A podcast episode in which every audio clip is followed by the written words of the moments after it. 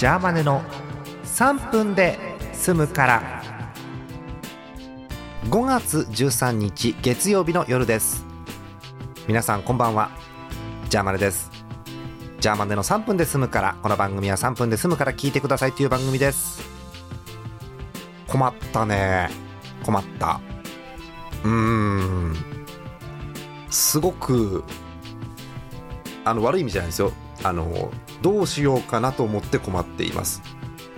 えお便り。長野県ラジオネームとっくん P さん。18歳男性の方ありがとうございます。若いねいいね。うん。ジャーマネさんこんばんは。こんばんは。この春から大学生になったとっくん P です。よかった留年しなくて。よかった卒業できた。うん。早速ですがジャーマネさんに質問です。ジャーマネさんは大学時代どんなことをしたりしていましたか？あと大学生になった私に何かアドバイスがあれば教えてください。よろしくお願いします。っていうお便り。困った。これは困った。えー、っとお手本にはならん。お手本にはならんじゃんマネは。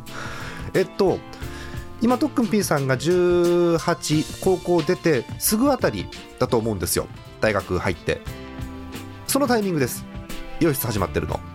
ええ。なので、えー、あまり参考にはなりません。しかもねジャーマネは別になんかこう真面目っていうわけでもないので偉い学生生活を送ったわけでもなく立派でもなく2ヶ月ぐらい不登校もしてるからね。うーん。何でしょう。あとねドクピーさん大学生ってね何してるか分かんないからね大学に行って。だから分かんない中で残り1分でこうなんとなく話しますけど就職もできたわけじゃない？高校出て働いてお給料稼いで欲しいもん買ったりとかさできるわけでしょ？